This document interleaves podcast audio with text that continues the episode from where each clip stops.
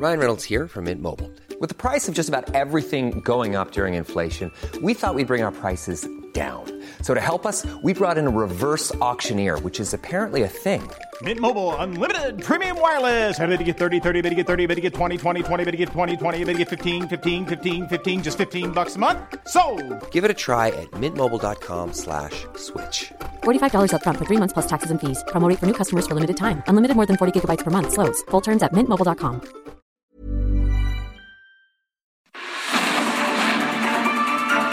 Es momento de reflexionar, analizar y profundizar. Antes de que termine el día, demos un recorrido de norte a sur. Alejandro Cacho te informa desde un punto de vista más relajado lo verdaderamente importante desde otra perspectiva. Esto es De Norte a Sur, para platicar la información.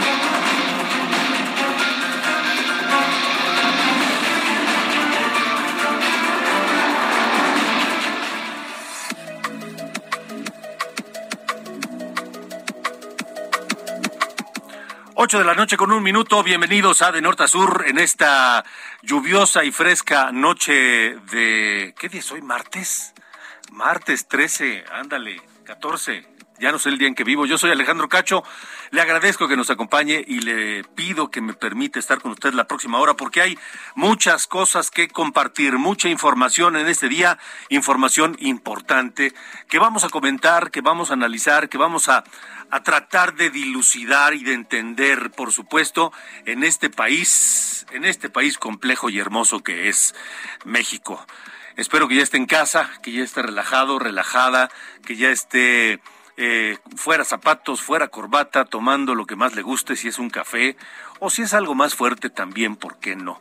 Preparándose para cenar o camino a alguna cena, a casa, a descansar, tal vez estudiando o donde sea que nos permita llegar hasta usted a través de la señal de El Heraldo Radio. Esta noche de martes a las ocho con dos, le saludo a través de la cadena de Heraldo Radio en todo el país y también en el sur de los Estados Unidos y también en Guatemala y en Belice, donde llega la señal de esta cadena de Heraldo Radio. ¿De qué vamos a hablar? Hablaremos de los civiles encapuchados y con armas largas que irrumpieron en San Cristóbal de las Casas, en Chiapas. Dispararon al aire, bloquearon y amenazaron a placer. Horas más tarde, Horas más tarde, fuerzas federales y estatales restituyeron el orden. Tendremos la información en vivo. Y también esta mañana temprano se reportó un enfrentamiento entre autoridades y civiles armados en Textatitlán, Estado de México, y hay 10 presuntos delincuentes muertos. Esta noche, la Secretaría de Salud eh, Federal da a conocer el número de contagios de COVID. Le vamos a tener, pero solo le digo que es el número más alto en lo que va de esta reciente ola de contagios. Un número importante de contagios de coronavirus que reporta esta noche la Secretaría de Salud. También hoy se dio a conocer que iniciará la vacunación de niños contra el coronavirus. El registro de niños de 5 a 11 años comienza el jueves 16 de junio, pasado mañana. Y la mala noticia, la Alianza Nacional de Pequeños Comerciantes informa que 20 de los 24 productos que se supone que están en un programa especial del gobierno federal para contener el aumento de la inflación, en lugar de ya no subir o bajar de precio, volvieron a aumentar. Sigue subiendo los precios en el país. Y el eh, peso mexicano alarga su mala racha por cuarto día consecutivo frente al dólar. Se vende en 20.63. Estaremos hablando de eso. Y el muchacho irreverente, ya lo, ya lo sabe, Carlos Allende, estará también con nosotros esta noche y nos hablará del bear market. ¿Qué es eso del bear market? ¿Usted sabe qué es eso? Y por qué las caídas en las bolsas y por qué se cayó eh, las criptomonedas. De eso nos explicará Carlos Allende más adelante esta noche aquí en De Norte a Sur.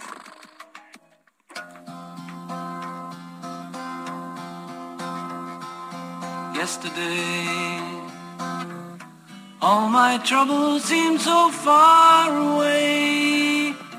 Now it looks as though they're here to stay. Oh, I believe in yesterday. Suddenly, I'm not half the man I used to be. Debo decir que yo no soy fan de los Beatles. Tampoco soy enemigo de los Beatles. Pero que esta es una de las grandes canciones que quedaron para la posteridad, obra del cuarteto de Liverpool, y que yo no sabía que tiene mi misma edad, mi querido Ángel Arellano. Ah, ¿Cómo estás? Muy bien, muy bien, Alejandro, gracias, muy buenas noches. Pues fíjate que el 14 de junio y de- desde el 14 hasta el 17 de junio comenzó la grabación de esta de esta canción de los Beatles, composición de Paul McCartney de 1965. Es una canción compuesta o firmada por Lennon y McCartney por un acuerdo Como comercial. casi siempre lo hacían, Así ¿no? es, pero pero tienen eh, digamos que eh, la- el sello de Paul McCartney porque pues eh, es el compositor principal y es una de las canciones emblema que siempre de sus conciertos esta canción que dice que los problemas que parecían tan lejos ahora es como si estuvieran aquí para quedarse y que no es ni la mitad del hombre que solía ser hay una sombra que se cierne sobre mí de pronto llegó el ayer es lo que dice o parte de lo que dice esta canción que estamos recordando hoy precisamente pues a unos días de que Paul McCartney cumpla 80 años de edad el próximo 18 de junio. Así que con esta canción arrancamos Alejandro y pues es una canción muy joven, ¿no? ¿Qué día de junio? Dieci- el, eh, di- el, cato- el 14 No, a- McCartney. al 18.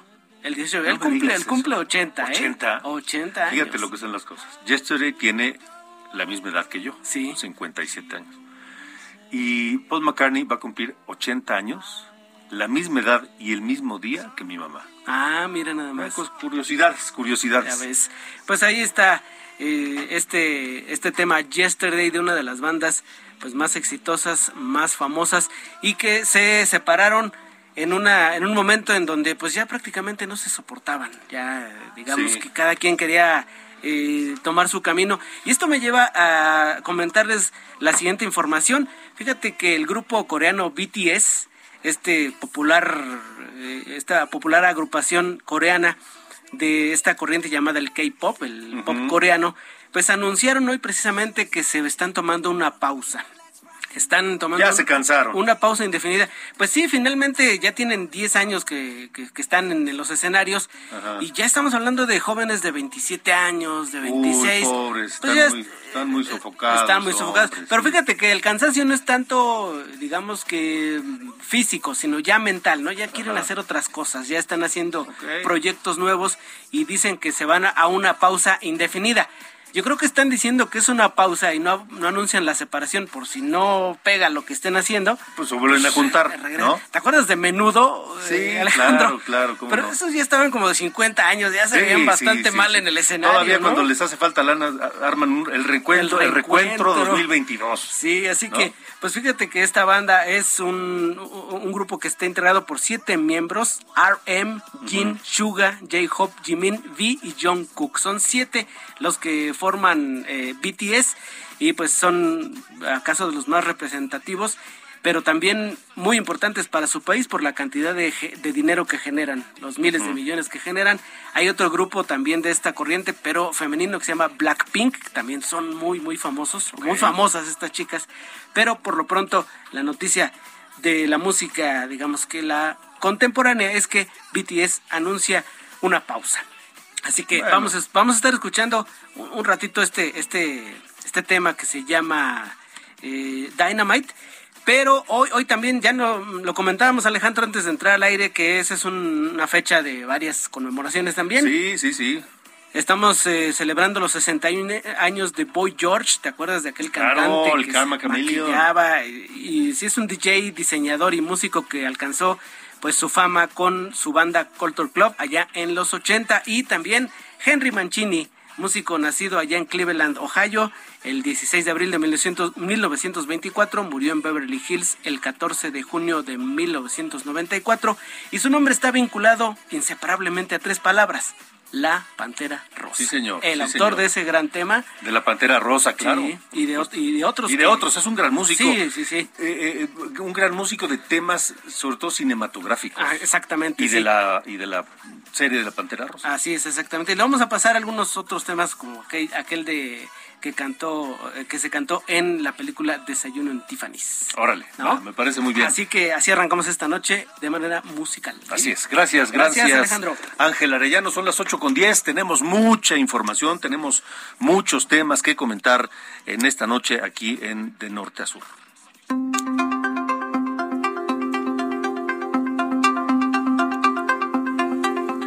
Le decía, comenzó el registro, comenzará el jueves, mejor dicho, el registro para la vacunación contra el coronavirus, contra el COVID, de los niños mexicanos de 5 a 11 años. Es un, es un, es un tema que estaba pendiente y que mucha gente dice, al escuchar el anuncio esta mañana por Hugo López Gatel, dice, por fin, por fin se va a poder vacunar a los, a los niños en México. El doctor, eh, esta noche, el doctor Malaquías López Cervantes es integrante de la Comisión Universitaria para Atención de la Emergencia de Coronavirus de la UNAM y le agradecemos que nos acompañe aquí en De Norte a Sur, doctor, porque, este, pues sí, por fin se va a comenzar la vacunación. Eh, aunque hay gente, doctor, que, que no está muy segura o convencida de, de vacunar a sus niños, sobre todo después de que el secretario de Salud dice que él no vacunaría a sus nietos. Doctor Malaquías López Cervantes, gracias por estar aquí. Buenas noches. Buenas noches, Alejandro. Muchas gracias por la invitación. Pues bueno, tenemos un tema que creo yo que es muy importante. La gente tiene que reflexionar.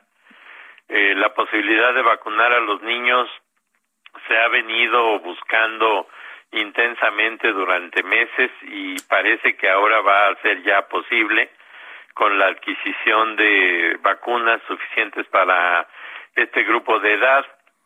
Y yo creo que este es uno de los momentos en los que la gente tiene que reflexionar. Dejemos que el secretario mantenga a sus nietos sin vacunar, pero todos los demás que tenemos niños en ese grupo de edad hay que vacunarlos. Esa es la mejor manera de protegerlos y también de protegernos a nosotros mismos. Sin duda, doctor. Eh, ahora, este es otro, otro tema, que si la vacuna Pfizer, pero que también está la Abdala de Cuba, eh, científicamente la única que tiene probada eficacia de protección para los niños es Pfizer hasta el día de hoy, ¿cierto? Es cierto, eh, es la única que, bueno, también la vacuna de Moderna Ah. han publicado resultados ya de la vacunación en los niños y demostrado que son eficaces y que logran eh, mantener a esta población sin efectos secundarios notables. También se ha dicho que en China se han probado las vacunas chinas con niños, pero pues eso lo dicen los chinos, no lo han publicado no se han sometido al juicio internacional y bueno, pues ojalá que sea cierto, pero es algo que solamente está aceptado allá. Y en el caso de nosotros, pues tenemos la vacuna esta Abdala que se elabora en Cuba y que en Cuba dicen que la han utilizado y que no les ha ido mal, pero de nuevo tampoco se han sometido al juicio internacional. Entonces, realmente la única aprobada científicamente y reconocida, además por todos los organismos importantes en el mundo, es la vacuna Pfizer. Sí. Doctor eh, Melquiades López Cervantes, ¿por qué hay que vacunarse? ¿Y por qué, eh, Malaquías, discúlpeme, doctor, ¿por Sí. qué hay que vacunarse? ¿Por qué? Y sobre todo a los niños, porque vemos en esta, en esta nueva ola de contagios, que algunos todavía niegan, que los niños precisamente son los que están en mayor riesgo y que se están enfermando y que además no le están pasando bien cuando se contagian. Bueno, esa es precisamente la razón por la que hay que vacunar a los niños y, protegernos todos. Mire, esto es como decir, ahí viene la tormenta, está soplando mucho viento, hay mucha lluvia y vamos a dejar abierta una ventana, pero cerramos todo lo demás. Pues la tormenta se nos va a meter por esa ventana que dejamos abierta, ¿no? Sí. Entonces yo creo que no hay necesidad de exponer a los niños a que sufran un daño.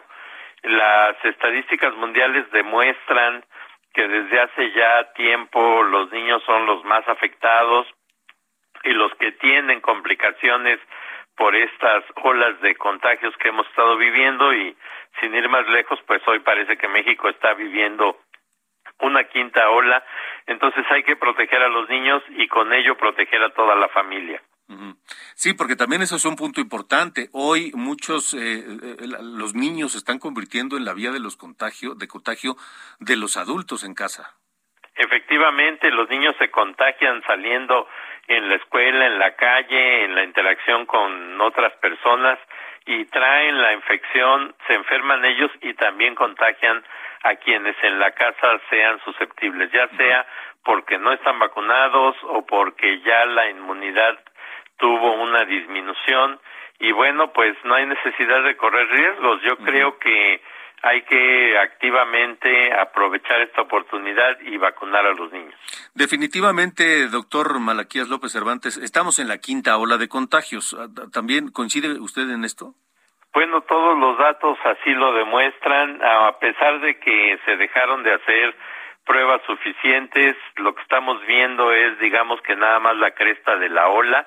No estamos viendo la ola en su conjunto porque no se hacen todas las pruebas necesarias, pero es suficiente. Todas las estadísticas muestran un repunte que ya cubre gran parte del territorio nacional.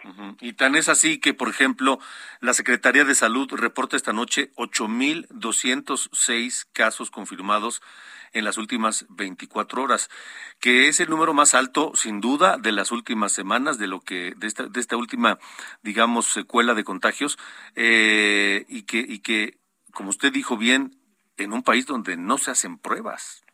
Así es, estas son personas que se sintieron suficientemente mal como para ir a buscar por su propia cuenta que les hagan una prueba.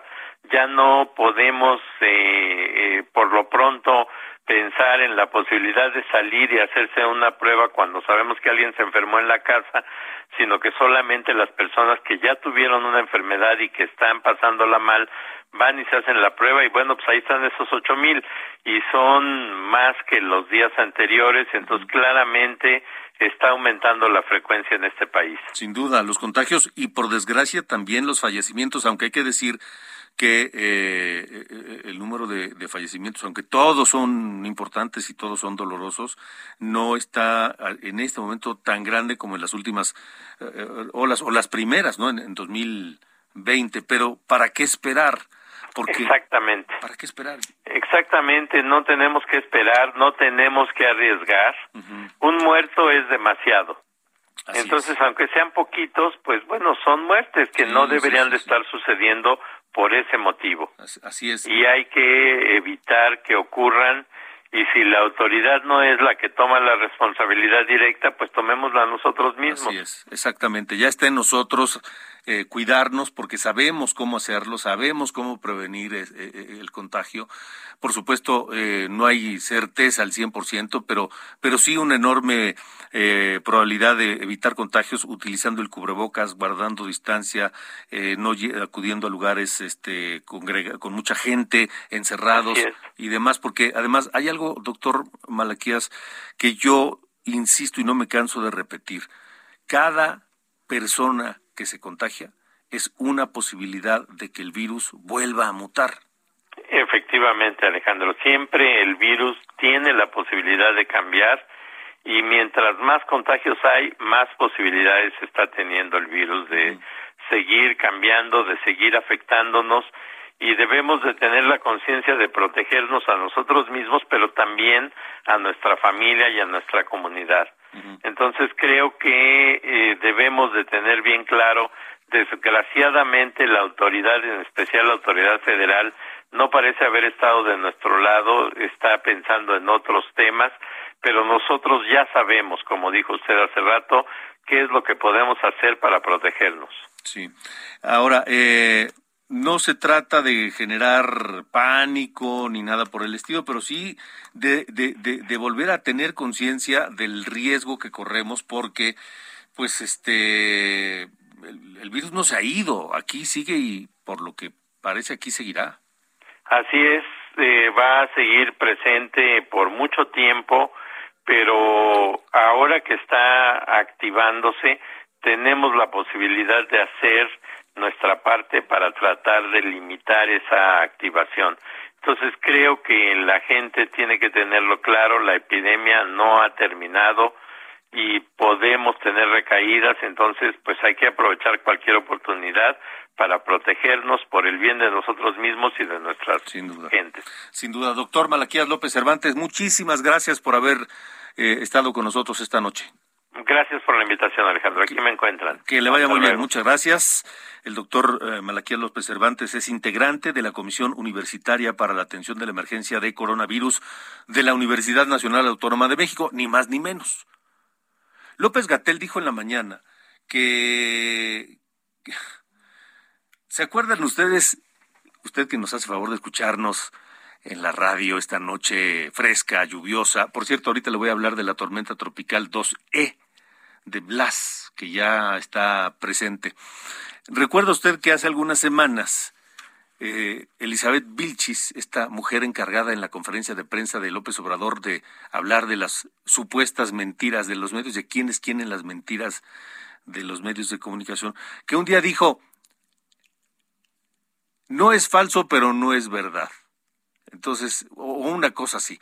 Bueno, algo así parecido dijo esta noche, dijo en la mañana eh, eh, Hugo López Gatel, el responsable de la de- del combate a la pandemia, y dijo, pues eh, no estamos en la quinta ola de contagios, pero tampoco lo podemos descartar. El número está en 8.206 casos confirmados, como le decía, 8.206 casos en las últimas 24 horas. Así que cuidémonos, cuidémonos porque esto, esto no se ha, no se ha terminado. Le decía de la tormenta tropical eh, Blas, que ya está presente, se localiza el centro de la tormenta tropical frente a las costas de Guerrero. Sus bandas nubosas ocasionan lluvias, vientos fuertes, oleaje elevado en los estados del occidente y sur de la República Mexicana. Además, incrementan la posibilidad de lluvias en el centro del país. Ya lo estamos viendo, ya lo estamos padeciendo. El pronóstico del principio de semana era que durante varios días tendríamos eh, clima lluvioso y eso es lo que estamos viendo en este momento aquí en la República Mexicana. Así que la tormenta tropical Blas está ya eh, haciéndose presente en las costas de México. Son las 8 de la noche con 22 minutos, tiempo del centro de la República Mexicana. Momento de escuchar al mozalbete este de Carlos Allende, Al que dicen, al que se dice Sir Allende. ese mismo, el que viste y calza. A ver, Gracias, gracias. La introducción digna. el, mozal- el mozalbete real, Así es. Sir Allende. ¿Cómo estamos? Carlos Allende. Todo en orden, mano. Que vienes a hablar de las criptomonedas. no, y de- no. A ver, yo no, yo no, soy fan- yo no soy fan de eso, nada más hay Entonces, que aclararlo. O sea, mi dinero no se va a acercar ni a 7 metros de, de nada que tenga cripto Ajá. antes que, que el nombre completo. Ajá. Pero lo que sí es que hay que saber que eh, estamos viviendo lo que se conoce como en inglés un bear market o, eh, o mercado bajista, ¿no? Es Sí, la señor. traducción. Bear market. Sí. Así le dicen en, en Estados Unidos. Allá, eh, eh, bueno, se le llama bear market cuando los mercados bursátiles bajan más de 20% en un año. Sí. Estamos hablando, pierden la quinta parte de lo que tuvieron, ¿no? Ajá. Empezando este un año. En este en este 2022, pues tenemos que el Standard Poor's bajó 21%, ¿no? En lo que llevamos, entonces ya No más. Ah, Mira, para que veas algunos 21%. ejemplos, ¿no? De, de- de Eh, muy algunas, bien, fíjate, ahí te va. Ok. Tres empresas que son de las más canijas. Que y te apures, mano, tienen- porque ya Ah, tenemos que ir a corte. Minuto y medio. A ver. un minuto. En Amazon, Amazon bajó 40%, Alphabet más. 27%, la dueña de Google, Sí. Tesla 45% y aquí la Bolsa Mexicana de Valores 9% en lo que llevamos de 2022. ¿Por qué? Pues por el tema primero de inflación y están especulando un poquito porque mañana la Fed ya está anunciado Sí. que va a subir las tasas de Y interés fuerte, y fuerte. de 75 puntos base, que es o sea, algo atípico. Tres cuartos de un punto. Sí, que es algo atípico. Sí. ¿no? Normalmente nada más es cachito 25%. Sí, Ahora es el triple. Y la otra, pues la incertidumbre, ¿no? Por la pandemia, el tema de la guerra en Ucrania, que pues mucha gente sigue ahí manejando el tema de, la, de los bonos, ¿no? De, las de, de acciones y todo. Entonces aquí todos están como, vende lo que puedas, mano. Ah, primero vamos a esperar el- lo que diga la Fed mañana. Y segundo, cómo se van acomodando las piezas en el escenario mundial. También, digo, nomás hay para que guardes, para que tengas listos tus ahorritos. Sí. Espérate unos, unos, unos días Sí. o unas semanas y luego ya compras Tesla Ah, claro. o Amazon Sí, sí, sí. o unas de esas porque se van a Sí, recuperar. claro, bueno, se van a y- y es una inversión a largo plazo, ¿no? O sea, compras señor. ahorita para señor. que eventualmente se recupere. Pero Bueno. ese es el bear market y lo que están viviendo ahí en Estados Unidos y un, re- un reba- una rebabita De aquí en México. Sir Allende, Siempre un placer, señor Cacho. el, el mozalbete de la corte, gracias por haber estado con nosotros. Échale Un musiquita. ¿no?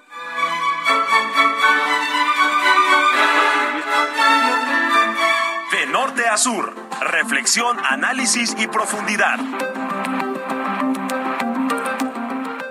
Acompaña a Alejandro Cacho en un recorrido informativo de norte a sur.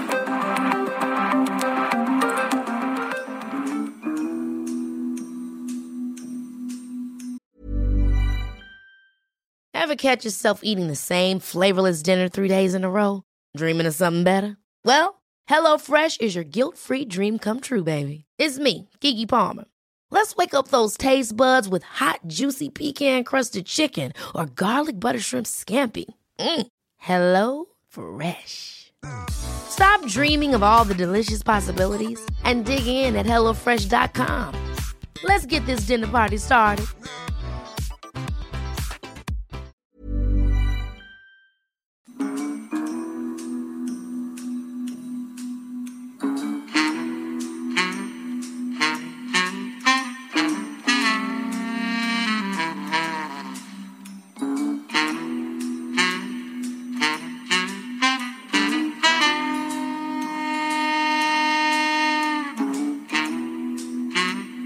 Ocho treinta de la noche, tiempo del centro de la República Mexicana. Escuchamos el tema inconfundible de La Pantera Rosa, composición del inolvidable genio Henry Mancini, creador de este y muchos otros temas del cine y de la televisión. Que, ¿Por qué lo estamos escuchando el día de hoy? Porque precisamente un 14 de junio de 1994 murió este prolífico y exitosísimo compositor y productor estadounidense, Henry Mancini.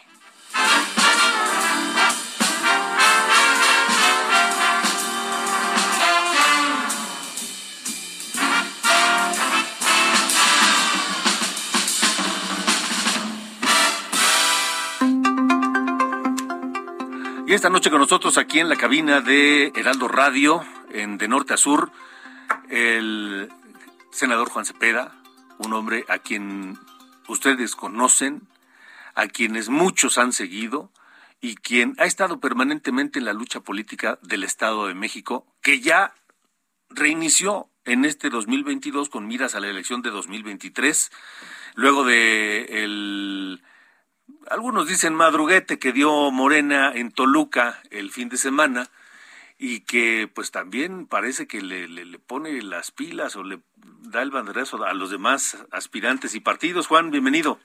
Alejandro, pues qué gusto estar aquí en tu espacio, eh, reconocer tu trayectoria y, y, y, bueno, pues toda la audiencia que tienes y también saludar al público que te sigue de manera cotidiana y pues aquí con el placer de intercambiar impresiones contigo. ¿Cómo, cómo pintan las cosas para el 2023? El Estado de México será la batalla de batallas previa al 2024.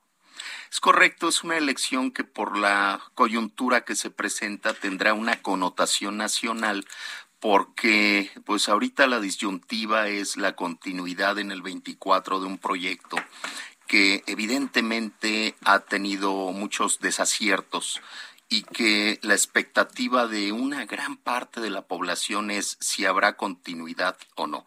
Está el tema de las alianzas, donde de manera reiterada Movimiento Ciudadano se le está, pues prácticamente por unos sectores eh, de la población, algunos eh, dirigentes, líderes incluso eh, políticos, que se sume, que vaya en esta alianza. Por otro lado, como bien lo decías, pues ya la efervescencia prácticamente dos años antes de la elección nacional con estos precandidatos que ya están en franca eh, campaña, eh, pues con una flagrante violación de la ley electoral, con recursos que quién sabe dónde están saliendo, pero están utilizando. Y pues, insisto, con un país que no ha encontrado las respuestas a esa problemática que de manera cotidiana nos aqueja, En el Estado de México, particularmente hoy, todos fuimos testigos de ese suceso por demás eh, trágico, donde hay un enfrentamiento entre las fuerzas de seguridad y el crimen organizado, con un saldo extraoficial de 10 muertos, personas detenidas, heridos, etcétera.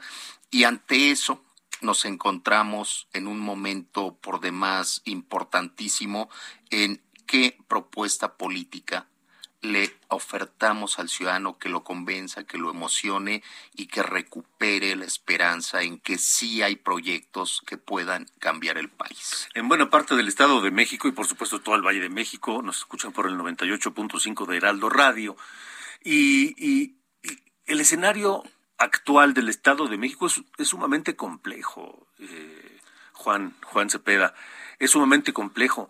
Eh, tú estás en las filas de Movimiento Ciudadano, eres coordinador de Movimiento Ciudadano para el Estado de México, eres senador de la República, vas a estar en la boleta para gobernador del Estado de México. Todo indicaría que así es, pero aquel que aspira a gobernar el Estado de México tiene que ser escrupuloso en respetar las leyes. Eh, pero parece que eso ya se rompió el fin de semana, sí, es cierto. Sí, como decíamos, fue un descaro de verdad que sin pudor se pasean, eh, eh, hacen uso de recursos públicos o hacen uso de recursos económicos que quién sabe dónde vengan porque espectaculares, pintas, lonas, etcétera, pues se tienen que pagar. Vehículos. Vehículos, transporte, acarreo, lonas, este, todo lo, todo ese despliegue.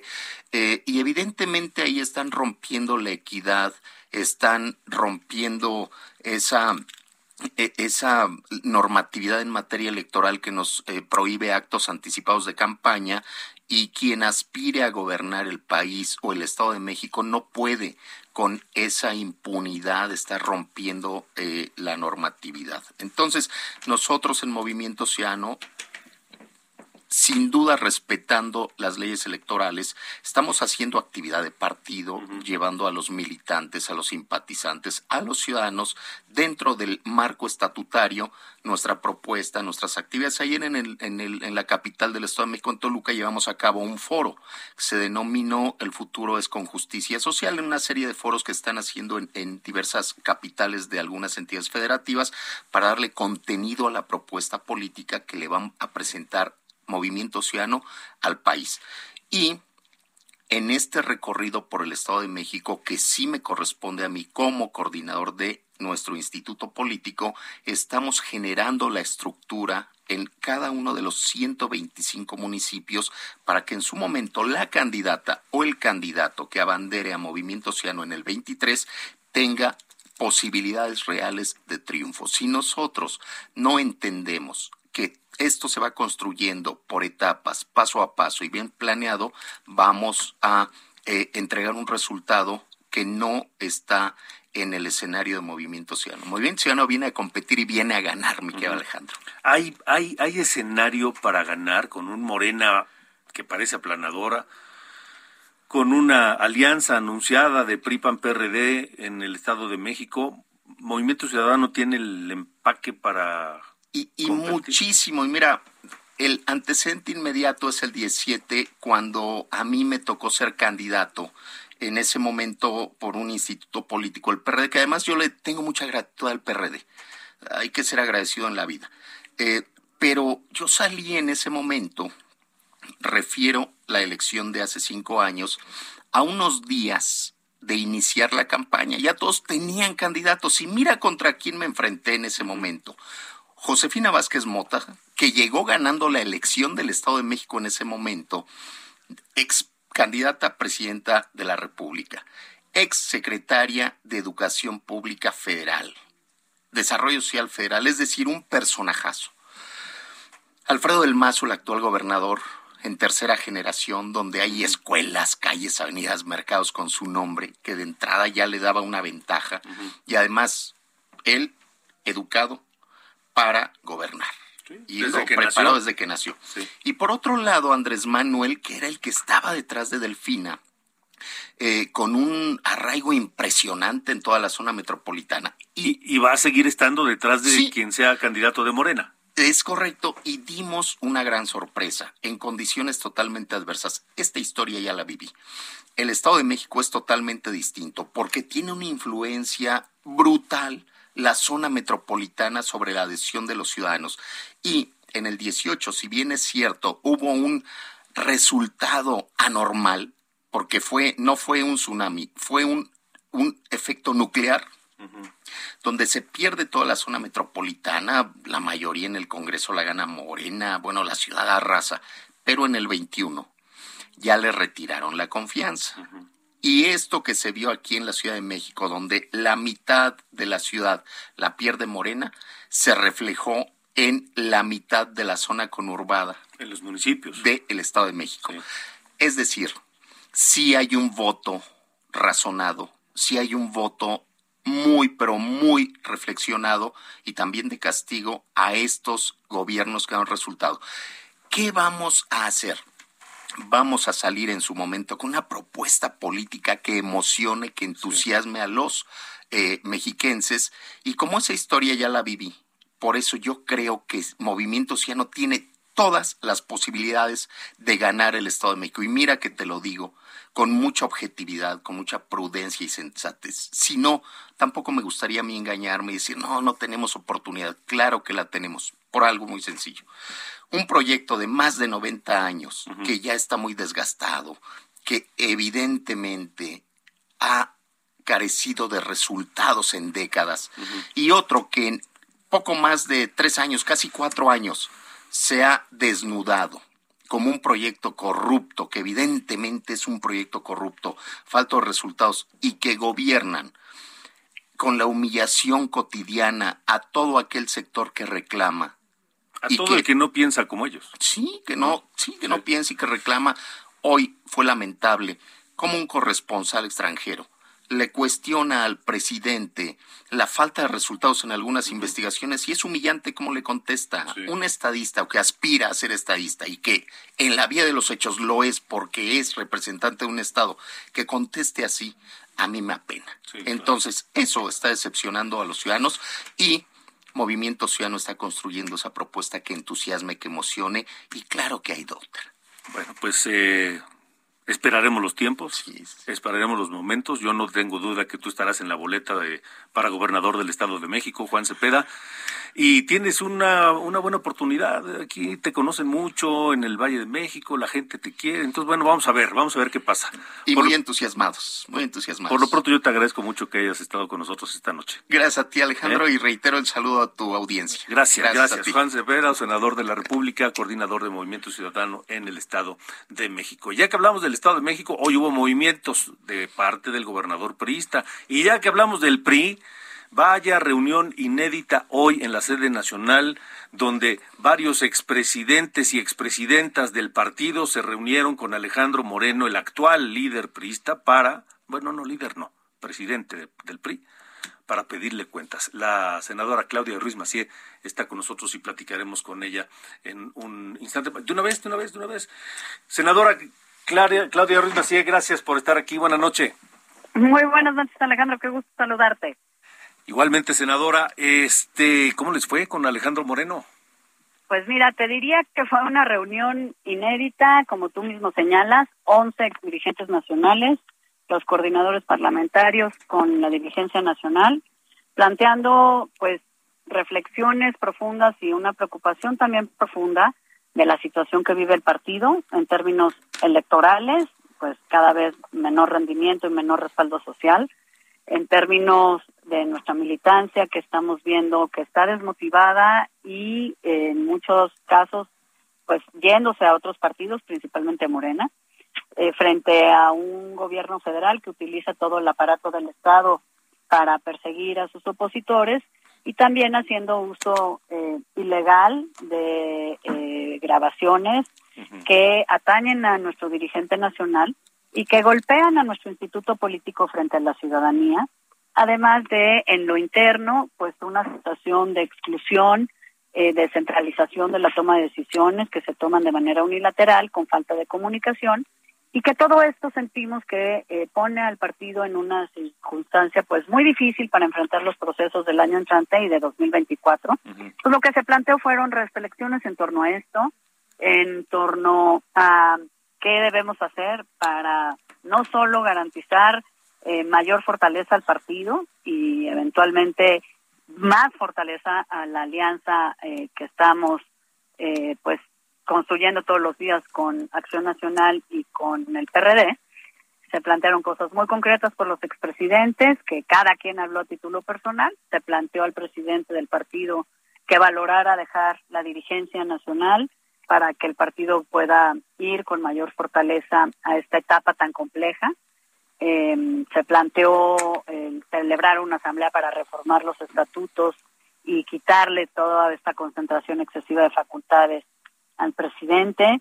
Eh, se planteó mecanismos de mayor inclusión en los órganos del partido, pero también en los órganos que están definiendo el alcance y los compromisos de la alianza opositora. Eh, se escuchó a todos, hay que decirlo, con mucha apertura por parte de, de la dirigencia y bueno, se establecieron algunos compromisos respecto al planteamiento de dejar anticipadamente la presidencia del partido, nos contestó que había hecho una valoración y que no considera que, que deba hacerlo, eh, pero ofreció mayor apertura e inclusión, revisar la integración del Comité Nacional, del Consejo Político, de otros órganos directivos y eh, tener una reunión en días próximos para valorar el tema de cuándo emitir una convocatoria para elegir la nueva dirigencia, es decir, que no se quedará en la dirigencia nacional después del 19 de agosto que concluye, pero valorar si emitir una convocatoria antes para que una nueva dirigencia pueda ser parte de los acuerdos que se toman en la alianza eh, de cara a 2024. Por ejemplo, algunas cosas de este estilo quedaron en la mesa y eh, pues estaremos ahí pendientes de que se concrete lo más pronto posible, pero sobre todo destacaría que hubo planteamientos muy abiertos por parte de todos los expresidentes, apertura de la dirigencia para escuchar, una respuesta muy concreta respecto al planteamiento que se hizo por varios de que eh, reflexionara eh, su salida, y su, su salida eh, fortalece o no a nuestro partido. Y compromiso concreto también de mayor apertura e inclusión, y vamos a llamarlo así, descentralización de algunas decisiones que hemos visto que se toman en esta dirigencia, pues de manera unilateral. Entonces, Alejandro Moreno se quedará por lo menos de aquí hasta el 19 de agosto al frente de la dirigencia nacional del PRI.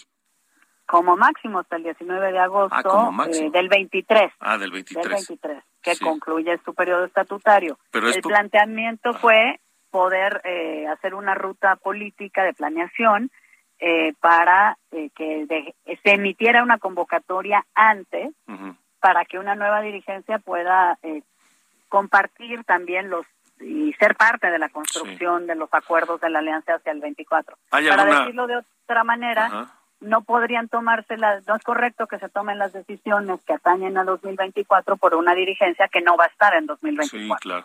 ¿Hay alguna fecha tentativa para esa, para que se emita esa, esa, esa, esa convocatoria? No, fue un planteamiento que se puso en la mesa, fue un planteamiento que el, el presidente dijo que eh, valoraría y, comentaríamos en una siguiente reunión en próximos días. Junto con otros temas se plantearon muchísimos temas, eh, pues como estos, temas, digamos, de mayor calado, ¿no? De ideológico, ideológicos, en fin.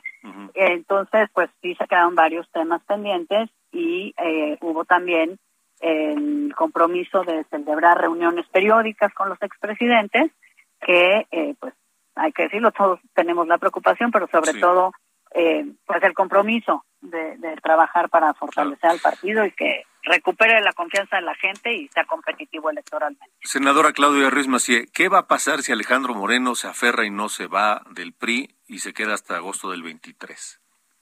Bueno, pues eh, tenemos eh, compromisos de todo lo que te estoy platicando de su parte, de mayor inclusión, de mayor participación, de compartir la toma de decisiones, de involucrar a cuadros y militantes del partido en todos los aspectos de la vida, de eh, no solo interna, sino lo que tiene que ver con la alianza, para que le sumemos fortaleza. Vamos a ver si esto es así.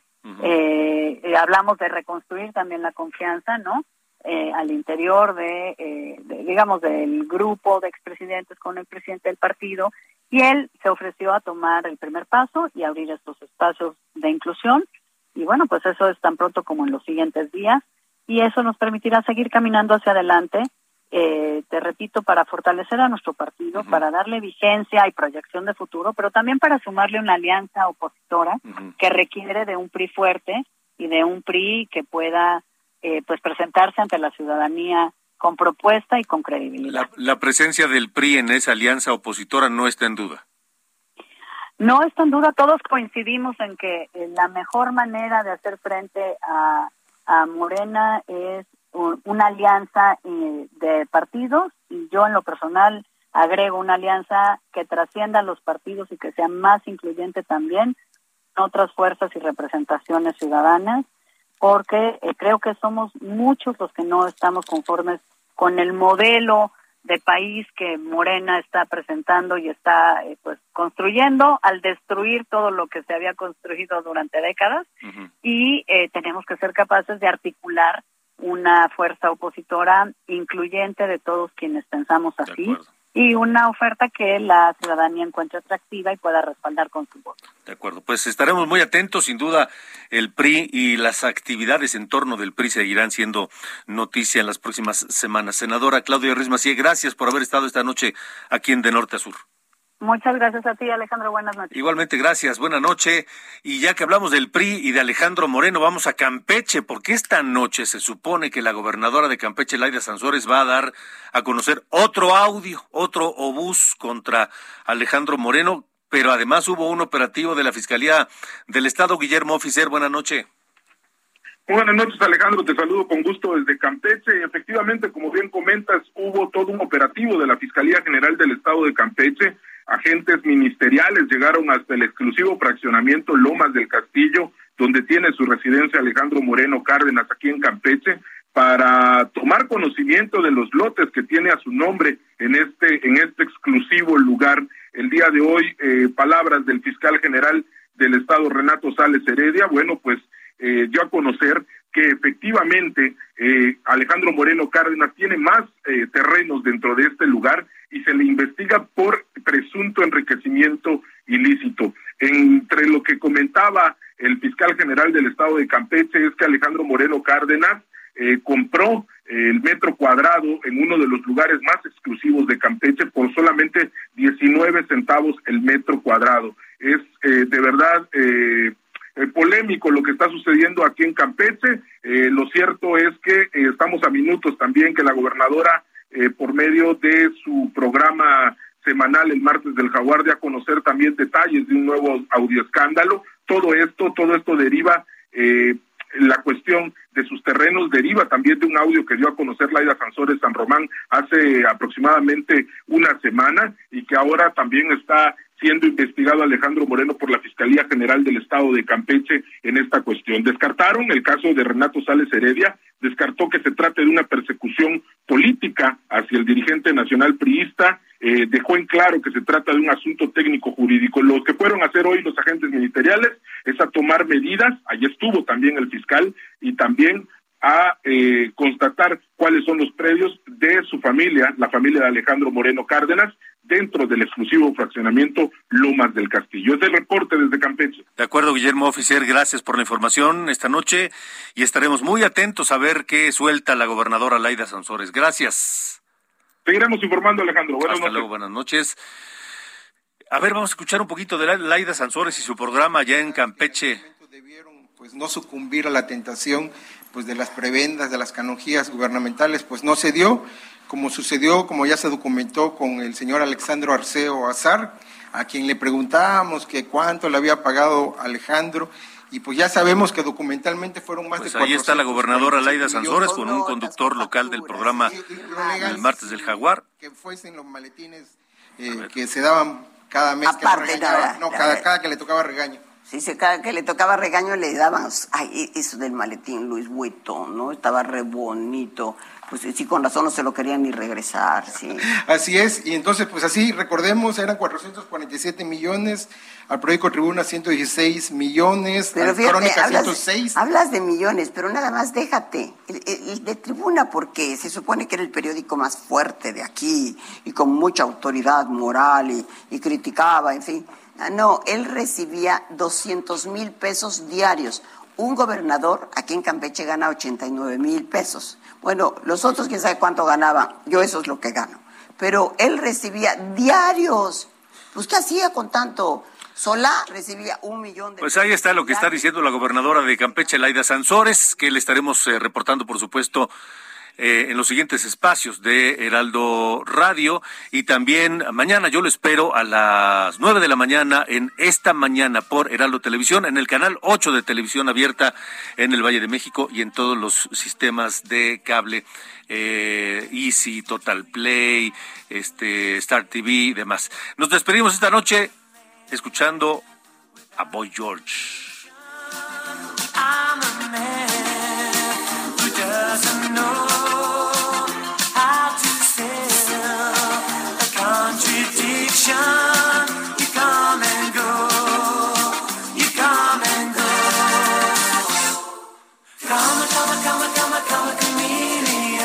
Así nos vamos. Gracias por todo. Pásela bien. Hasta mañana. You come and go. Hasta aquí lo verdaderamente importante desde otra perspectiva. Esto fue De Norte a Sur con Alejandro Cacho.